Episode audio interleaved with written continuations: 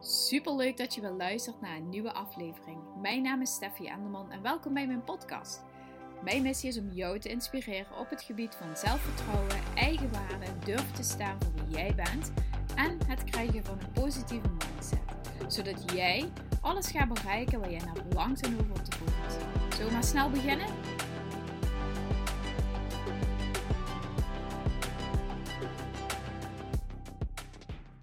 Hey, super leuk dat je weer luistert naar een nieuwe aflevering.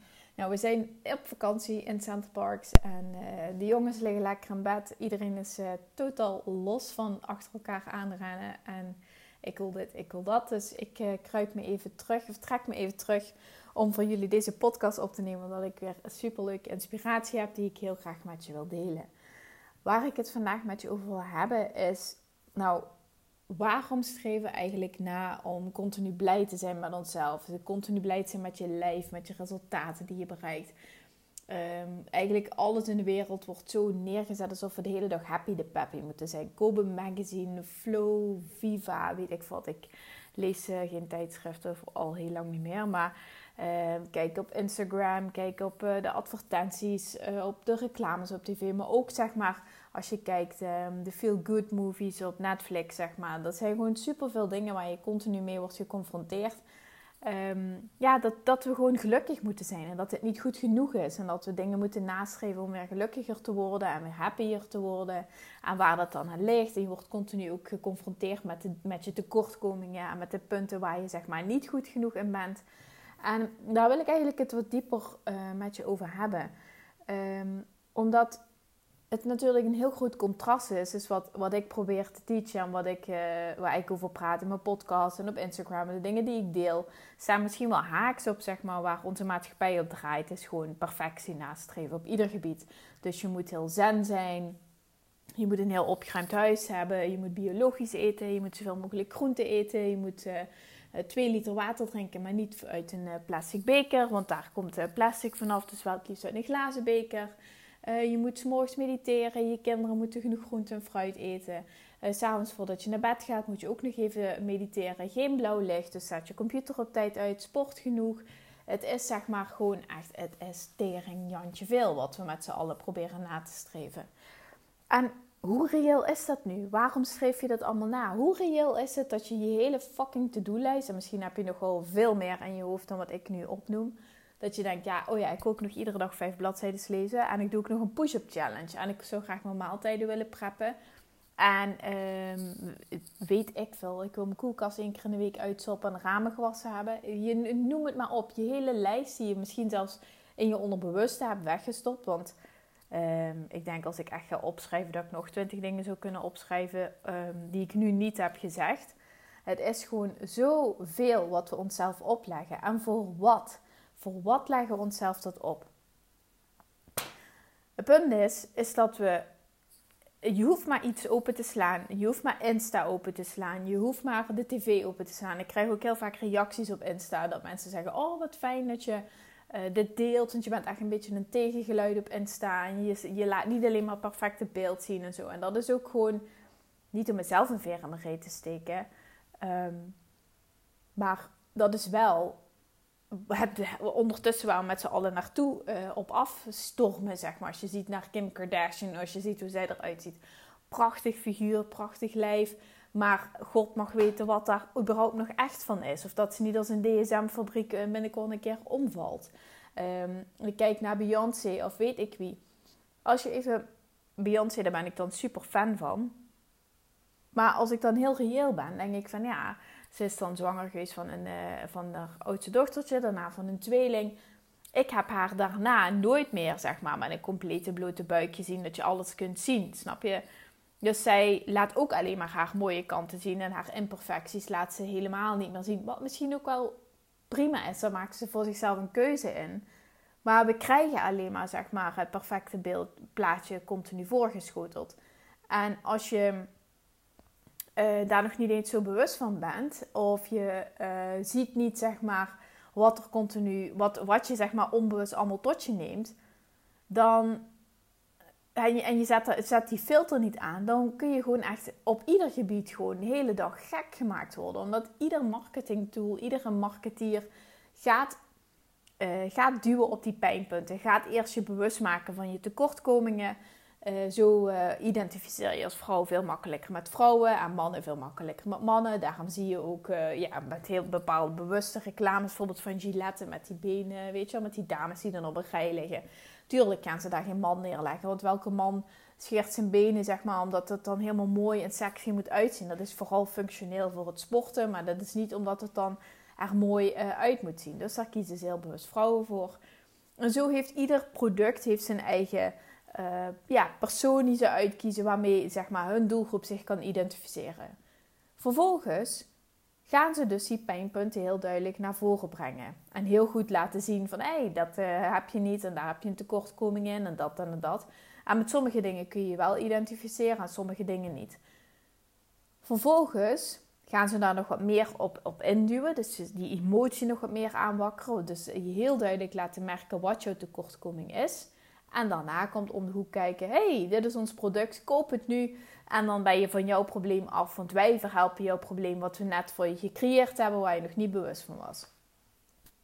Zo werkt het. Zo werkt bijna alles wat je tot je neemt, alles wat je ziet, wordt uh, zo, zo neergezet. Dus eerst die emotie naar boven halen, dan nog wat langer erop induwen en dan vervolgens gaan ze dus om de hoek komen met de oplossing. Dat is het beste hoe de marketing uh, werkt, hoe je dingen verkocht kunt krijgen. Maar het betekent ook dat jij continu aanstaat en dat je continu bezig bent, onbewust, met wat andere mensen jou gaan vertellen, waar je wel of niet aan voldoet, of waar je wel of niet nog behoefte aan hebt, of waar je wel of niet uh, binnen het rijtje past van die groep. En als je daar de hele dag onbewust mee bezig bent, want het gebeurt niet in je bewuste brein, het gebeurt allemaal in je onbewuste en je ziet het uh, dan zie je het zeg maar op tv en dan zie je de keer op Insta en dan op Facebook en dan in de krant en dan in een tijdschrift en dan heb je het zeg maar al vier, vijf keer gezien en dan ga je naar een situatie, bijvoorbeeld naar de stad of je gaat, uh, zoals ik nu ben in het Park en je bent dan in het zwembad, dan ga je ook daadwerkelijk dus jezelf vergelijken met andere vrouwen of je gaat in de kledingwinkel jezelf vergelijken met de kledingmaten die er hangen en je denkt inderdaad, verrek, inderdaad, oh ik heb cellulitis, oh ja, uh, mijn tanden zijn inderdaad niet helemaal wit. Oh ja, ik heb inderdaad haren op mijn been. Oh ja, ik heb dit. Oh, ik heb inderdaad een erg droge huid. Hmm, ik heb inderdaad rimpels. Oh, ik heb hier ook nog haren. Dat wist ik helemaal niet. Nou, je, God nog weet wat je allemaal aan het bedenken bent in die spiegel, in dat pashokje, waar je net eigenlijk dacht, ik wil iets leuks voor mezelf kopen, maar het je helemaal tegen gaat staan, omdat je al je minpunten ineens voor die spiegel ziet staan. Nou, Life with Kids. Sorry voor deze soepele overgang, maar ik hoorde een kindje praten. En volgens mij heeft echt iedere podcastaflevering voor mij zo'n overgang dat ik er even, even stop, want er werd er iemand wakker en dan kon ik weer naar boven. Maar goed, ehm, ik ga wel even braaf verder waar ik gebleven was. Het ging er in ieder geval om dat je in je pas, pashokje dus geconfronteerd wordt met alles wat je ziet en waar je nog niet eens van bewust was.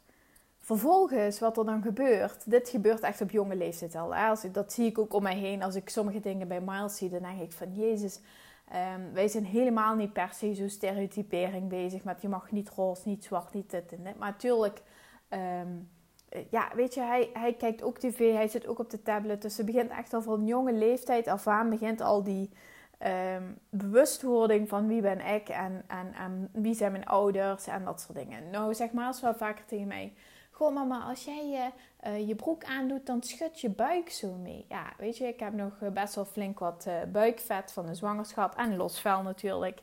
Um, dus ja, als ik een broek aandoe en ik uh, schud mezelf erin, dan, dan schudt dus alles mee. En dan denk ik van ja, eigenlijk vind ik dat heel interessant om te weten waarom dat hij. Ja, het valt hem op, maar het lijkt ook wel bijna. Soms zegt hij ook als van: Oh, oh mama, je bent dik, bijvoorbeeld. Um, en dan denk ik van: Ja, waar, wat, wat is zijn referentiekader? Snap je? Wanneer is iemand dik en wanneer is iemand niet dik?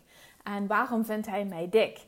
En um, het grappige is dus dat we zeg maar op jonge leeftijd daar al mee bezig zijn. En ik zie het dan dus bij mijn zoontjes. Maar ik kan me heel goed voorstellen dat het dus bij dochters... en ik zie het ook wel om me heen. Ik kijk wel vaak bijvoorbeeld nu in het Centerpark... vind ik wel leuk om kinderen te observeren. Welk gedrag hebben ze? Hoe, als ze bijvoorbeeld zitten... vandaag zaten koffie te drinken voor een, uh, een winkeltje... en dan zie ik daar van die meisjes heel geïnteresseerd... en allemaal van die echte meiden, meiden dingen en zo. En onze jongens die kijken daar gewoon helemaal niet naar... En Terwijl wij dat helemaal niet supporten of stimuleren. We zeggen ook niet van, goh, kijk, wil je ook zo'n vlecht in je haren? Maar als hij dat zou willen, mocht hij dat zeker hebben. Dus het interessante is dat op hele jonge leeftijd al dat zelfbewustzijn en uh, goed genoeg zijn en erbij horen er al in zit. En al erin gekropen komt. En misschien is dat ook wel een natuurlijk proces. Tegelijkertijd denk ik dat er ook een heleboel sociaal-maatschappelijk gebeurt. Um, wat er eigenlijk dan dus gebeurt, is dat je op jonge leeftijd al, misschien ben je op een gegeven in de puberteit, oh, vreselijke fase tussen haakjes. Uh, gelukkig maak je dat maar één keer mee. Maar stel dat je dus 13, 14, 15 bent, je staat in de H&M. Oh, iemand op school, ik had dat dan tenminste, iemand op school had dan een superleuke broek. En toen dacht ik, oh ja, volgens mij is het van de H&M. En dan ging ik na schooltijd, fiets ik naar de H&M toe. Op zoek naar die kleding en dan ging ik dat passen. En dan paste dat voor geen meter. En had ik dan maatje 40 aan of 38. En dat ik dacht, ja, maar kan toch niet? Uh, ik moet toch wel een maatje kleiner kunnen. Weet je wel, dat, dat hele uh, puberbrein wat dan met jezelf aan de haal gaat. Maar op zo'n moment, ik weet gewoon dat er op dat moment voor jezelf zaadjes worden geplant. Of dat je letterlijk tegen jezelf zegt, ik ben niet goed genoeg, want iemand anders kan het wel aan en ik niet. En ik wil het ook aankunnen en ik wil er ook zo uitzien, want ik wil er ook bij horen. Wat er dan dus gebeurt, is dat je iedere kans gaat aangrijpen om toch je doel te bereiken. Je hebt eigenlijk begot geen idee wat je doel is, erbij horen of die broek aan. Maar eigenlijk gaat het gewoon in feite onderaan de streep. Is gewoon gelukkig zijn. Alleen hang je dat op aan van die dingen als erbij horen, eh, kleding aan kunnen, eh, misschien ergens bij een bepaalde sportclub durven sporten, groepslessen kunnen volgen, vijf kilometer voor het eerst kunnen hardlopen. Het maakt niet zoveel uit wat, maar je, je hebt daar bepaalde ideeën bij wat jou dat gevoel gaat geven. En vanaf jongs af aan ga je allerlei pogingen ondernemen om daarbij te horen, om, die, om dat doel te bereiken, om dat gevoel te creëren voor jezelf. Maar iedere poging, eh, 9 van de 10 keer gaat je, is dan een teleurstelling, omdat je en je doel niet bereikt, en als je doel wel bereikt, gaat het hem niet worden. Je hebt geen controle over je gevoel. Je hebt geen controle regie over je gedachten en over je emoties. Dus je zwabbert alle kanten op. Waardoor je letterlijk in een visieuze cirkel terechtkomt waar je niet meer uitkomt. Dus je zit continu in een cirkel waarin je dus bevestigd wordt voor jezelf. Je, je, je bevestigt zelf. hey, ehm, eh, het klopt niet wat ik heb. Uh, het is niet oké wat ik heb. Ik voldoen niet aan de standaard die ik in mezelf in, mijn hoofd heb geprent. Vervolgens ga je daar acties aan uitkoppelen. Maar die acties die, leveren niet op wat je, wat je voor ogen hebt. Dus met als gevolg dat je in een visieuze cirkel komt te zitten. Waarbij je ook de acties niet meer gaat uitvoeren. Omdat je niet meer gelooft dat het jou gaat brengen. Of dat je niet gelooft dat jij ze waar kan maken. Dat is eigenlijk de visieuze cirkel waar je gewoon bijna niet meer uitkomt. En die grip eigenlijk voor je gevoel, verlies je de grip op de wereld. Verlies je de grip op, je, uh, op de acties. Verlies je de grip op je gedachten. Met als gevolg dat je eigenlijk denkt, ja ik ben nou eenmaal zo. Het is zoals het is. Ik heb geen idee hoe ik eruit kom. Ik heb geen idee hoe ik er überhaupt in ben beland. Want toen... Sorry. Tweede moeilijke overgang. Toen ik vijf jaar was of zeven jaar was, was ik, had ik helemaal hier geen last van. En op de een of andere manier ben ik in die puberteit terechtgekomen. En dan ga je misschien nog de schuld geven aan de middelbare school, aan je ouders, aan je vriendinnen die je toen hebt gekozen. Uh, misschien een vriendje wat, je, wat niet echt wat handige dingen heeft gezegd, zoals een puberjongen dat kan zeggen. Um, met als gevolg dat je eigenlijk in een soort molen bent terechtgekomen, waarin je continu jezelf de schuld geeft van hoe het is, de schuld geeft van je niet blij zijn met jezelf, de schuld zijn van misschien zelfs wel ongelukkig zijn met jezelf, met als gevolg dat je niet je doelen behaalt die je graag wil hebben, niet de resultaten hebt die je graag wil hebben, niet het gevoel hebt wat je graag wil hebben over jezelf, niet de gedachten hebt over jezelf. En eigenlijk ook niet weet hoe je eruit kunt komen. Terwijl je continu wel op zoek bent naar fulltime happy zijn met jezelf. En fulltime fulfillment. En fulltime 24-7 gelukkig zijn met jezelf. Maar, en als ik nu tegen jou zeg, ja, maar ja, dat ongeluk, dat hoort er wel bij. Het hoort er wel bij dat je niet blij bent met jezelf. Want dat biedt je ook informatie en kennis hoe je dan wel wel blij met jezelf kan worden. Dan denk ik dat je tegen mij zegt, ja, schiet me helemaal lek. Dan kan ik helemaal niks mee. En dat snap ik. Dat snap ik dat je daar niks mee kunt. Omdat je nu zo in een spiraal zit waarin eigenlijk alle acties heb je al ondernomen om eruit te komen. Je hebt iedere kans al aangegrepen om eruit te komen, maar het lukt je niet. Omdat je continu bezig bent met jezelf de bevestiging voor jezelf te zoeken dat het inderdaad niet oké is. En de acties die je uitzet ook niet de juiste acties zijn die je nodig hebt om eruit te komen.